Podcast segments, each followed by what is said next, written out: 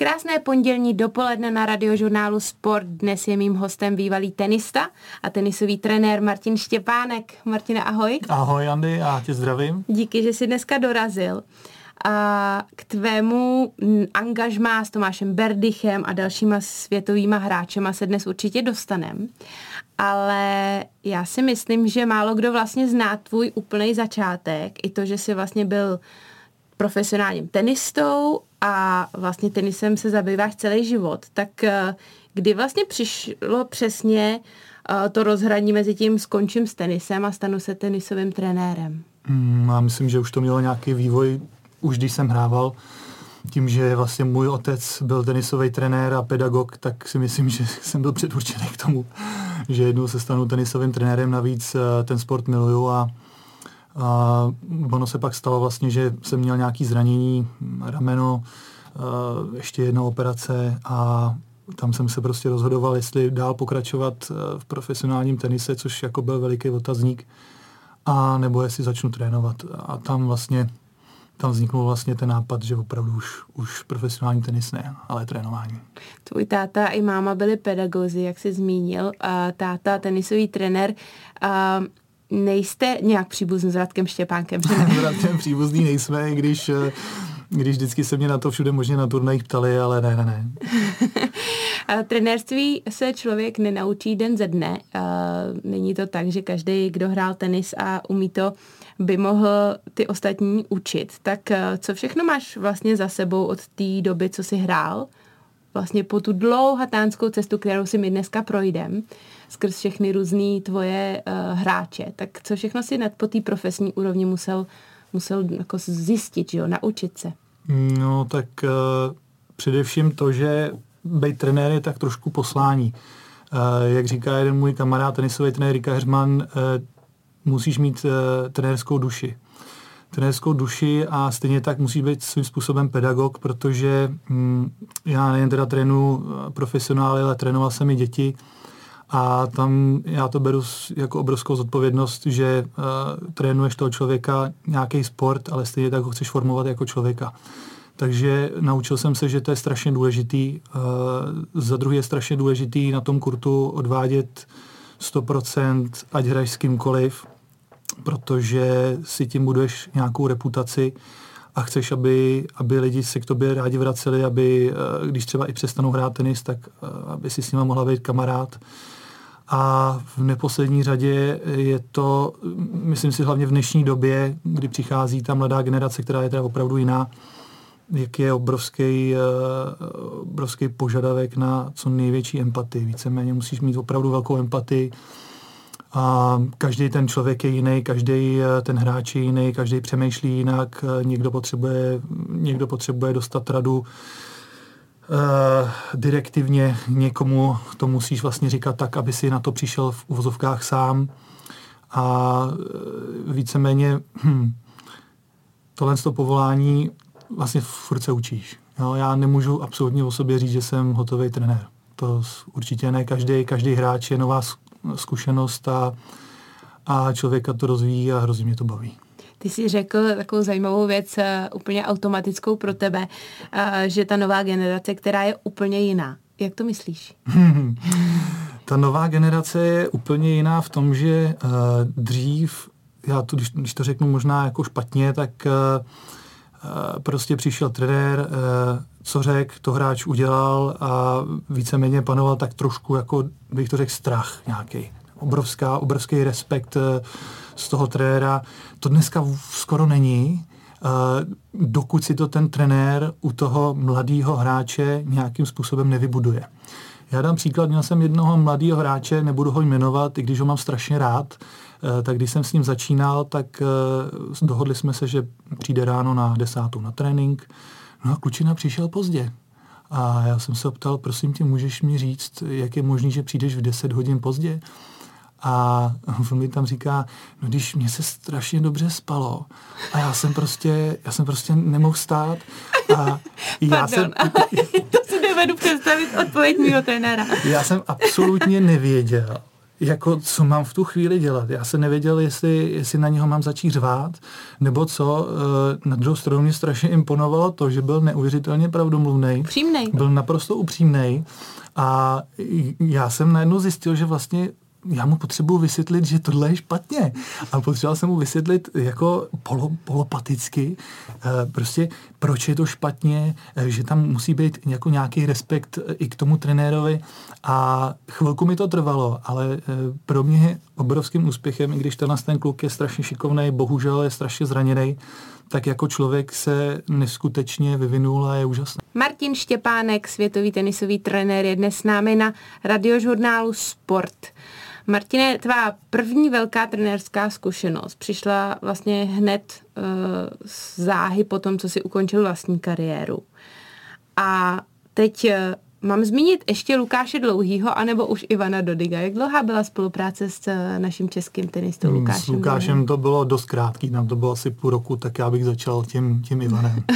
Ty jsi se dostal do akademie uh, v německém Hale a tam to celé začalo. Tak uh, popiš nám trošičku, kudy vedly ty tvý první trenérský kroky. Hmm, všechno to začalo tím, že vlastně uh, já jsem takový trošku kosmopolitní člověk. Já jsem se narodil na Kubě, uh, protože můj táta tam trénoval tenisový národák kdysi. Strávil jsem tři roky v Mexiku jako malý kluk a um, můj táta mi vždycky říkal, jestli můžeš, tak nejlepší zkušenost je odjet někam do zahraničí, protože tam prostě je to jenom na tobě, poznáš sám sebe. A když jsem dostal tuhle tu nabídku z Německa, tak, eh, tak jsem víceméně neváhal, vzal jsem to, aniž bych věděl úplně přesně, do čeho jdu. A v Hale mě čekal fantastický klub, eh, výborný trenér, který mě spoustu věcí naučil, Jan David. A a stejně tak, co říkal můj táta, právě musel jsem se postarat sám o sebe a zjistit trošku víc o tom trénování a myslím si, že celá ta štace mě obrovsky posunula. Ty si vlastně v té německé akademii narazil na uh, tvého budoucího uh, svěřence Ivana hmm. Dodiga. Uh, on tam byl místním hráčem a ty si začal jako trenér akademie, protože vy jste potom už spolu šli na vlastní kolej, že jo? Hmm, ono to začalo tak, že vlastně já jsem tam měl nějaký tři, tři kluky a do toho uh, tam měli Ivana a neměli skutečně nějaký trenéra, který by se mu mohl jako víc věnovat. A Ivan oslovil mě, jestli by mohl se mnou hrát. Uh, já jsem řekl, ale není problém, dobře, měl jsem tam čtyři hráče, původně jsem měl mít tři a začali jsme s Ivanem. Byl jsem na pár turnajích s ním taky a jemu se ta spolupráce líbila. Já jsem pak eh, končil v hale, protože jsem se chtěl vrátit domů a Ivan vlastně mě oslovil, jestli bych se nestal jeho osobním trenérem. To, ta vaše spolupráce trvala pět a půl uh, roku, pět a půl sezóny. A čeho všeho jste spolu, čeho si jako nejvíc, nejvíc ceníš? Protože on ještě v té době, že ohromně pěl na singlových úspěších. Hmm. Ale vy jste spolu dosáhli na ty nejvyšší i v deblu.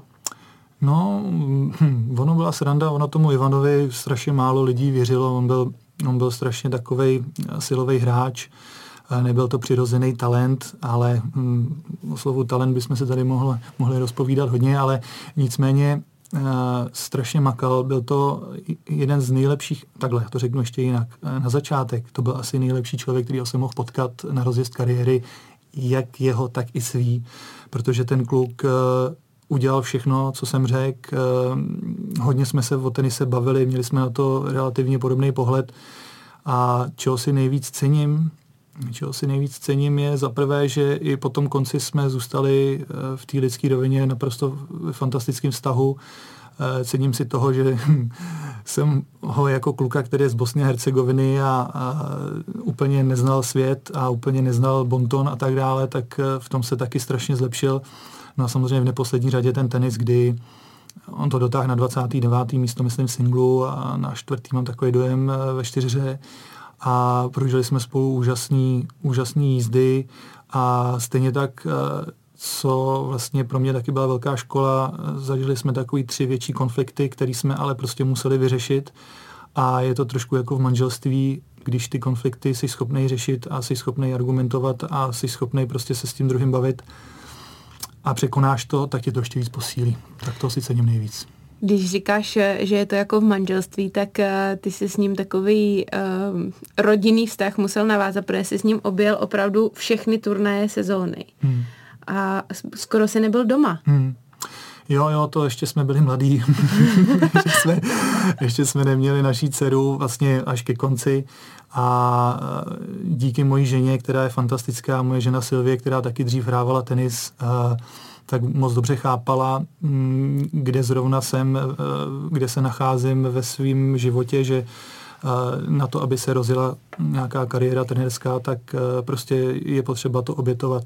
My jsme se o tom bavili uh, už vlastně než, než to všechno začalo a stejně tak jako moje žena je uh, velmi velmi pilná v práci, tak já jsem byl samozřejmě velmi pilný v práci, ale strašně mi pomohlo to i porozumění a vlastně, že mi dala tu volnost, že jsem, že jsem mohl jezdit. Martine, tvé kroky od toho hotového hráče, brutálního profesionála a světového tenisu plného i Grand Slamových titulů byly zpátek, zpátky na začátek k vlastně mladému, však nadějnému Patrikovi Riklovi. Jak tahle spolupráce vznikla? Tahle spolupráce vznikla mm, vlastně po tom, co jsem skončil s Ivanem, eh, s Ivanem Dodigem a mm, já jsem svým způsobem mm, po té dlouhé době, kdy jsem byl vlastně furt venku, pracoval jsem eh, v cizích jazycích, tak eh, jsem se trošku chtěl vrátit zpátky do Čech. Ke kořenům. Ke kořenům, přesně tak, protože já prostě tuhle republiku mám strašně rád a, a byla tam možnost začít s Patrikem. Já jsem se na tu spolupráci strašně těšil, protože jsem cítil, že tomu Patrikovi můžu strašně dát. A vlastně e, pro mě do dneška je to taková, taková prohra, že e, ten Patrik vlastně byl neustále zraněný už vlastně, když jsme spolu začínali, měl problém, eh, blbý problém s levým zápěstím, který mývají tenisti o backendu, obou ruč. Eh, pan doktor Kebrle se mu věnoval, eh, ale prostě ono se to kupilo jedno na druhý a těch problémů bylo strašně moc. A vlastně my jsme ani jednou neudělali pořádný tréninkový blok, což mě strašně mrzí, protože Patrik je strašně šikovný kluk a hrozně moc by si zasloužil, aby aby se pohyboval v úplně jiných sférách tenisových, než se pohybuje. On je synem bývalého 41. hráče světa, Davida Rikla. A současně jeho maminka Alice Riklová byla taky velmi úspěšná česká tenistka. A je u takového hráče přesně vidět ten vrozený talent. Mm, je. Je, je to, je to podobný jako teďka. A možná uděláme takový most, eh, co jsi možná chtěla udělat za pár minut, ale je tam i ta podobnost i se Sebastianem Kordou, eh, kde jak jeho maminka Regina, tak tatínek Petr jsou taky strašně šikovní sportovci a, a ať, ať člověk chce nebo ne, prostě jsou to geny a u obou se to strašně projevuje. To by ho předával eh, jeho bývalý trenér Josef Čihák a, eh, a prohlašoval věty o něm typu je to hráč do první desítky, je to obrov, malý profík, perfekcionista. Mm. A, jak to s Patrikem aktuálně vypadá? Kde on se pohybuje? Protože já vím, že vlastně, co jste spolu začali, tak to bylo jedno zranění mm. za druhým. Mm. Vždycky jsme se potkali na Spartě a ty, mm. no zase, zase mm. nejedem, mm. zase mm. čekáme, jak to dopadne. Tak jak je na tom teď aktuálně, aniž by si ho trénoval Páťa Rykl? No, je na tom teďka aktuálně tak, že zase řeší nějaký zranění, protože já jsem s ním neustále ve spojení, kdykoliv jsem v Praze a, a mám trochu času, tak se mu, se mu snažím věnovat aspoň něco a myslím, že bude rozjíždět svoji kariéru už snad, já nevím, po desátý. Je to, mm. je to strašně je to strašně depresivní, ale prostě je potřeba vědět, že takové věci se taky dějou. Bavíme se s tím samozřejmě o životě, nejen o tenise, aby, aby byl když tak připravený i na, i na nějaký jiný výzvy. Nicméně já pevně pořád ještě doufám, že ještě nějakým způsobem se vrátí. Uh, on je takovým zástupcem a jedním z kluků, který se snaží tady v Česku prorazit do toho světového tenisu. Jakože jich tady je dost, ale uh, samozřejmě vedle toho ženského tenisu ohromně pokulhávají a uh, nebudeš asi překvapený tím dotazem, který já dostávám denodenně. Jak je to možný, že je tam takový uh, jako rozdíl mezi tou kvalitou těch českých tenistek a těch českých tenistů, kluků hmm. a holek? Tohle je na hrozně dlouhý rozbor. Eh, já bych to úplně začal asi tím, že mm, svým způsobem tenisu u kluků bere spousta kluků fotbal a hokej. když to u těch holek to tak není a tam je mnohem větší výběr. Další problém je, že hm, tenis se stává neskutečně drahým sportem a ještě k tomu sportem, který je časově velmi náročný. To znamená, rodiče eh, musí opravdu věnovat svýmu dítěti spoustu času, protože to nejde nechat jenom na těch trenérech, speciálně v tom mladším věku. A stejně tak si myslím, že hm, je potřeba vidět eh, rozdílnost mezi, eh, mezi ženským, nebo lépe řečeno mezi dívčím a chlapeckým tenisem, kde ty holky, když to tak vidíme, mají mnohem větší vůli, ať člověk chce nebo ne. A oni, oni strašně nerady prohrávají s tou druhou, kdežto kluci chtějí vyhrávat, ale víceméně je mi to jako tak trošku jako jedno, ještě tak řeknu. Myslím si, že těch problémů tam je víc. Myslím si, že je to i způsobem, způsobem trénování tady u nás v Čechách. Teď možná šlápnu do horkýho, ale eh, zdá se mi, že prostě ty kluci přestávají myslet svoji vlastní hlavou v určitém věku. Je to z toho důvodu, že všechny ty, ty nejlepší kluby u nás snaží dávat těm hráčům co nejlepší servis, ale teď je otázka, jestli to nejlepší servis je nebo ne, když uh, za tebou stojí každý trénink, ten trenér. Já to třeba vidím na nějakých klucích, kteří přijedou uh, z nějakého menšího města do velkého klubu a teď je vidět, jak jsou nadšený, jak koukají, a koukají na ty trenéry, koukají na ty hráče a mm, jsou opravdu nadšený, chtějí hrát přijedu tam po půl roce a mm, oni už nejsou tak nadšený, už nemají takový oheň v těch očích. Uh, najednou zjišťují, že přestávají trošku myslet svojí vlastní hlavou, takový to, co měli, uh, to, co je zdobilo.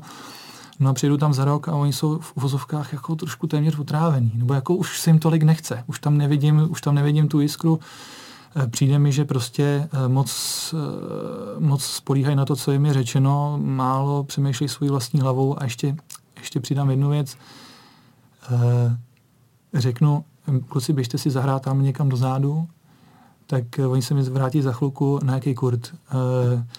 Já jim řeknu, no tak to je jedno, tak se zeptejte ne, na recepci. Oni budou na ten kurt, vrátí se zpátky, my nemáme míče.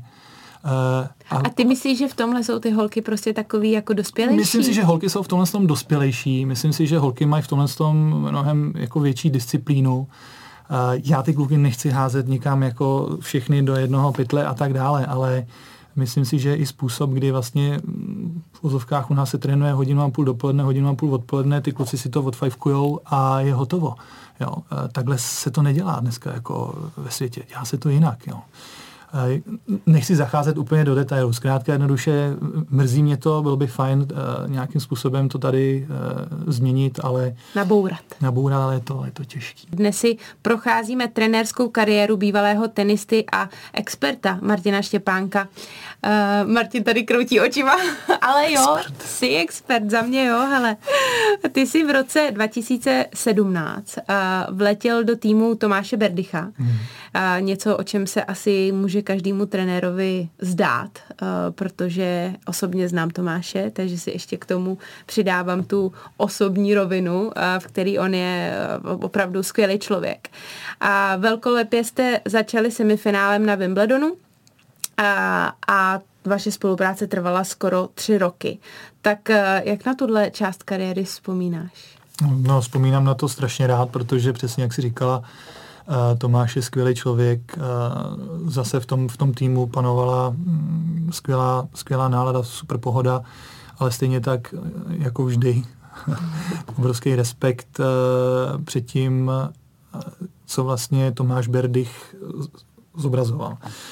A je to zodpovědnost. Byla to obrovská zodpovědnost. Eh, pro mě to byla taky samozřejmě obrovská škola. Eh, je trošku škoda, že přece jenom to bylo ke konci eh, Tomášovy kariéry, kde už se jako nedalo toho moc rozvíjet. Nicméně, já, když jsem Tomáše přebíral, tak Tomáš byl bohužel tenkrát ve zbydovaném jako psychickém stavu.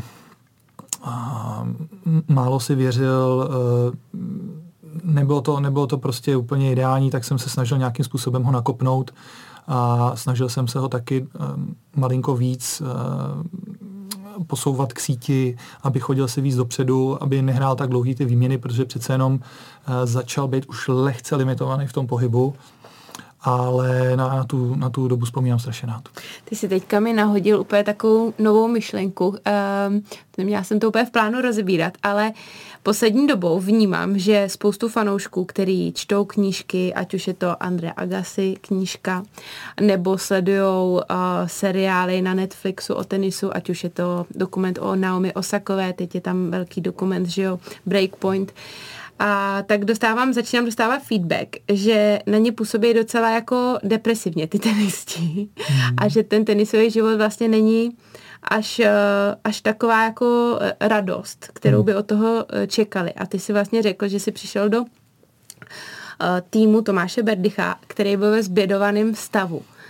Jak bys to jako popsal vlastně, proč si má, mají tenisoví fanoušci představit, že tenista na úrovni Tomáše Berdycha by měl být ve zbědovaném stavu? Mm, já jsem řekl psychicky ve zbědovaném no, stavu a, a je to... Ono, když se na to podíváme, tak je to strašně jednoduchý. E, kolik turnajů odehraje hráč za rok, je jich 28 a kolik jich vyhraje. A teď ze všech těch ostatních, který nevyhraje, odchází jako poražený tak ono už to vlastně navozuje není atmosféru. Tam remíza, není, není tam remíza, a, a, ale každopádně tak samozřejmě je to, jsou to obrovské emoce, protože uh, ty lidi, co tomu dávají, tomu tenisu, to, je, to, to si lidi, kteří to nehrajou, nedovedou vůbec představit. Takže tam se jede na obrovský vlně emoční, u holek je to teda ještě, musím říct, větší sinusoida teda než u kluků, ale ale prostě když takový hráč, jako je Tomáš, který se neustále dostával do eh, čtvrtfinále Grand Slamů, do uh, semifinále Master Series a prostě najednou přestával mít nějaký výsledky, uh, do toho prostě nechodil rád na ty tréninky, tak, tak tam najednou opravdu na toho člověka přijde jako deprese. A tam opravdu musíme hodně pracovat s tou hlavou toho hráče. A tam přichází právě ta empatie. Mm. Ty jsi byl u jeho uh, finiše, u jeho rozlučky, dokonce jsi byl osobně v Londýně, kde se uh, s ostatníma uh, Tomáš Berdych na kurtě loučil. Nepřijde ti trochu škoda, že tahle obrovská česká tenisová legenda uh, se nerozloučila nějak víc, protože tvůj hmm, jmenovec mm, mm, Radek Štěpánek nám trochu ukázal, mm. jak by to podle mě mělo vypadat v případě třeba Tomáše Berdycha. Určitě je to škoda, ale je potřeba vidět eh, je potřeba vidět, jaký je Tomáš, jaký je Radek. Radek je extrovert, Tomáš je Eh, dost velký introvert a prostě on to v sobě nemá. Tohle jemu, jemu stačilo to, co bylo. Možná, kdo ví, třeba v budoucnu eh, se třeba v budoucnu nějakou rozlučku v úlovkách udělá jako by ex post, ale ale eh, prostě ano, chápu, že lidi říkají, že to je škoda, mně by se to taky líbilo, líbilo by se mi, kdyby se víc otevřel, ale to by nebyl Tomáš. Prostě on je takový, je potřeba ho respektovat a já myslím, že on je v pohodě. Já si to taky myslím, že mu to nechybí. Co myslíš, že by si právě ty uh, aktuální tenisti, ta generace uh, od takového Tomáše Berdycha asi měla nejvíc vzít, co by měli odkoukat? Kdyby si poslal Tomáše na nějaký uh, proslov k ním, co by si očekával, že by jim měl předat? Jedno slovo, který obsahuje strašně moc a to je profesionalita. Tomáš byl obrovský profesionál úplně ve všem. Eh, ne, asi nemá cenu tady eh, prostě říkat, co všechno se pod to, se pod to řadí, ale eh, myslím si, že v tomhle tom má Tomáš těm hráčům strašně, těm té nové generaci spoustu věcí, co dát.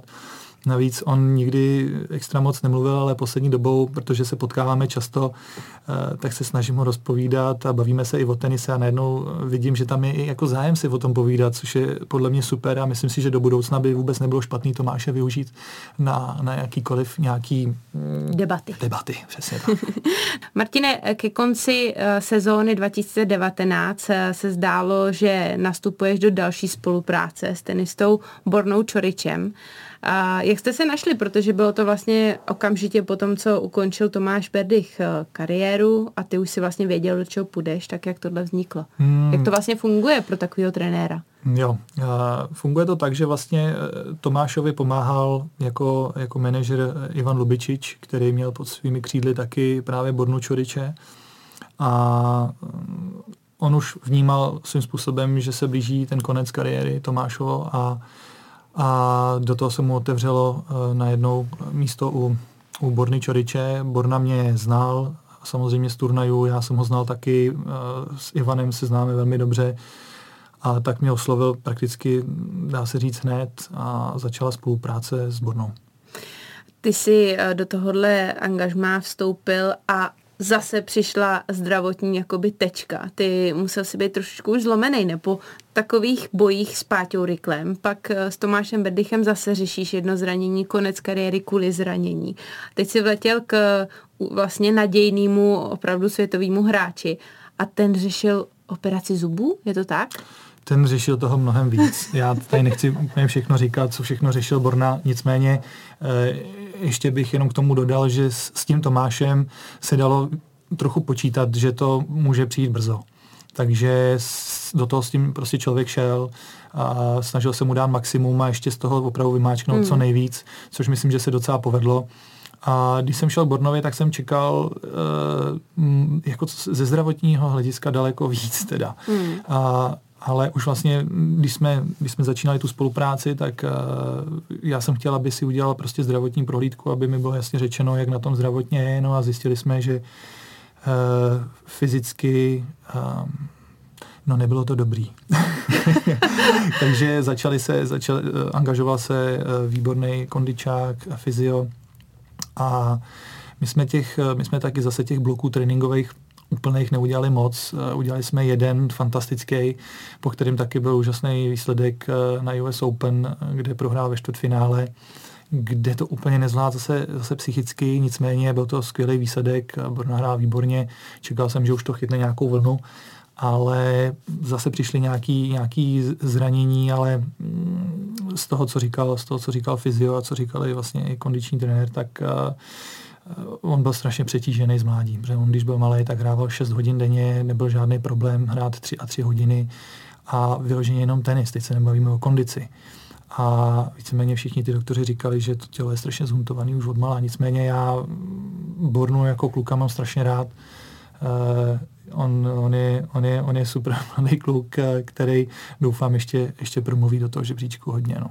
Když jsi zmínil to, že byl Borna hodně přetížený, není to trošičku teďka jako trend toho, co se možná, co možná uvidíme u těch nastupujících hráčů i hráček, protože to, jakým způsobem uh, začínají trénovat třeba v deseti letech, mě jako úplně děsí. Já jako vždycky si říkám, když se mi někdo zeptá z kamarádek, co už začínají mít takhle starý děti a hrajou tenis, kdy mají přidat, kdy mají hmm. začít jezdit do Prahy, z Plzně na tréninky, tak já vždycky říkám, uvědomte si, že musíte přidávat postupně. Protože jako když, když hrajou 6 hodin v deseti, ve, no, tak řeknu ve 13 letech, tak kolik budou hrát jako v 18? Hmm. Jak Hej. tohle vidíš, tuhle tu aktuál, ten trend, mít z nich ty tenisty co nejdřív a co nejrychleji? Já řeknu svůj názor, eh, co já si osobně myslím. Myslím, že se to strašně jako posouvá do prostě absurdních eh, jako čísel na kurtu a tak dále. Ehm, myslím si, že mnohem důležitější je rozvíjet u těch dětí eh, mnohem víc ten pohyb jinýma sportama samozřejmě. Plaváním určitě. Ať si chodí zahrát fotbal, holky, ať klidně dělají nějakou gymnastiku k tomu do určitého věku protože přijde mi, že se dneska ty hráči, nebo ne tolik ty hráči, jsou malí, ale ty rodiče a ty trenéři prostě, že, že se specializují vyloženě jenom na ten tenis. Hrajou jenom ten tenis.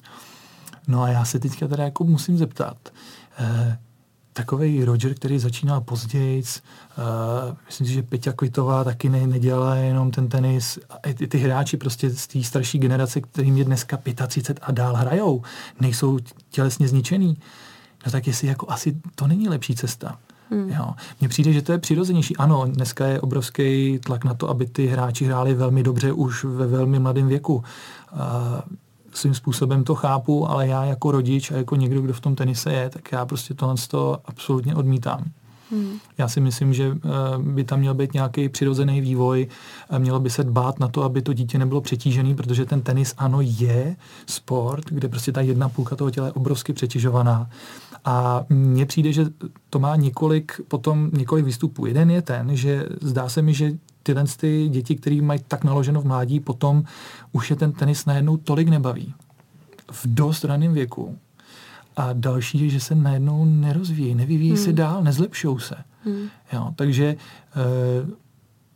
je to můj názor, říkám, nikomu, nikomu ho jako neříkám, ať, ať, ať to posouvá dál, ale prostě zkrátka nož já si myslím, že dneska je to zbytečně jako až do absurdna prostě posunutý. Martin Štěpánek, světový tenisový trenér, mimo jiné i bývalý trenér Tomáše Berdycha, je s námi dnes na radiožurnálu Sport. Uh, Martine, už jsme to dneska jednou naťukli, tak až teď jsme se k tomu dostali, protože teď aktuálně trénuješ eh, Sebastiana Kordu a s tvým jmenovcem Radkem Štěpánkem tvoříte tým. Jak tenhle tým vznikl? A kdy? No, tým vznikl na, ke konci mm, loňského roku, kdy Radek Štěpánek mi zavolal a zeptal se mě, jestli bych měl na dva turnaje se, se Sebastianem, mm, že prostě potřebuji, aby s ním někdo odjel dva turnaje. Jel jsem s ním, odjeli jsme Chichon a Antwerpy, kde se Sebastianovi dost dařilo, hrál dvě finále a pak se to víceméně ukulo. Dá se říct, že tohle to byla taková testovačka, jak sednu já Sebovi, jak sedne Seba mě a pak teda přišla ta nabídka konkrétní spolupráce. Ty jsi samozřejmě eh, doma tady v Česku, Sebastian eh, v Americe, na Floridě, eh, Radek někde mezi, tak jak to máte rozházený, jak kdo se bude, máte dopředu daný, jak ta sezona bude vypadat, kdo kam pojede? Hmm, sezona tenisová se plánuje velmi těžko, jak velmi dobře víš. To znamená, ano, my si můžeme udělat nějaký střednědobý plán, dlouhodobý na celý rok, velmi těžko, ale střednědobý ano a tam jsme se domluvili, kdo, ce, kdo, kdo co a jak vlastně půjde se sebou na nějaký turnaje s tím, že eh, mě tohle hrozně vyhovuje, protože není to full-time job, eh, nejsem pryč od rodiny, jako jsem býval dřív, 35 až 40 týdnů. Je to mnohem míň a je super vlastně, že i ten Radek dost často bývá v Americe, kde může právě Sebu převzít a máme to tak hezky poskládaný, že, že se mi to líbí. Sebastianovi se teďka ohromně dařilo v Austrálii. Myslím, že se hned na začátek sezóny dostal um, do hledáčku spousty uh, lidí a, a i těch soupeřů. A nicméně on v nějakém rozhovoru, co jsem četla, říkal, že je pořád nejhorším sportovcem ve své sportovní rodině. Vnímá to tak opravdu? A já myslím, že Seba, kromě toho, že ovládá tenis, tak ovládá dost dobře i mluvené slovo. Takže ono to bylo vlastně po tom, po tom zápase na Australian Open a, a myslím si, že spíš to dokazuje, že, že nenosí nos moc nahoře. A myslím si, že on moc dobře zná své schopnosti ale tenkrát měl prostě pravdu, že Bříčkově byl na tom zatím nejhůř jako z rodiny, ale uh, myslím si, že uh, jeho, myslím, že jeho sestra Nelly říká, že to je pěkná blbost. On je obrovský talent, velký hráč eh, s neskutečným zázemím i ve svých rodičích. Mimochodem by mě někdy zajímalo, jak to Petr dělá, protože jeho děti opravdu jsou unikáty. Prokazují to, holky to prokazují v golfu. A cítíš tohle jako největší tvojí trenérskou výzvu zatím, anebo se to takhle nedá určit? Mně se zdá, že jsem se dostal už přes nějakou hranu, kde už se to úplně nedá určit. Ono takhle, kdo ví, co bude, jaký budou výsledky se Sebastianem, ale um, zdá se, že už jsem trošku klidnější a mám větší nadhled, než jsem mýval dřív, taky už mi není 20, už mi není ani 30. a uh, je to určitě to neskutečná výzva. Uh, ta práce mě strašně baví. A je to, je to zase další, jak jsem říkal už, už dřív, je to další úžasná zkušenost do mého života. Dělá nějaký tréninkový bloky i tady v Česku? Mm, udělali jsme i v Česku, ano. Uh-huh. A kam se teda teďka chystáš s ním? Já se chystám eh, týden před Akapulkem a Akapulko, to tak vypadá uh-huh, teďka. Uh-huh. To, to je krásná destinace. Mm, to je můj domov. to ti závidím. Martine, díky moc za dnešní rozhovor, držím palce do letošní sezóny a poda- po, pozdravuji ode mě samozřejmě i Silvu, tvoji ženu, s kterou já jsem eh, v Plzni vyrůstala na tenise a jen to nejlepší. Děkuju. Já moc krát děkuju. Chtěl bych pozdravit i všechny posluchače. Jsem rád, že posloucháte zrovna Český rozhlas, protože to je moje oblíbená radiostanice. Mějte se moc hezky. Děkujeme moc krát a od mikrofonu radiožurnálu Sport se loučí pro dnešek i Andrea Sestiny Hlaváčková. Krásný den.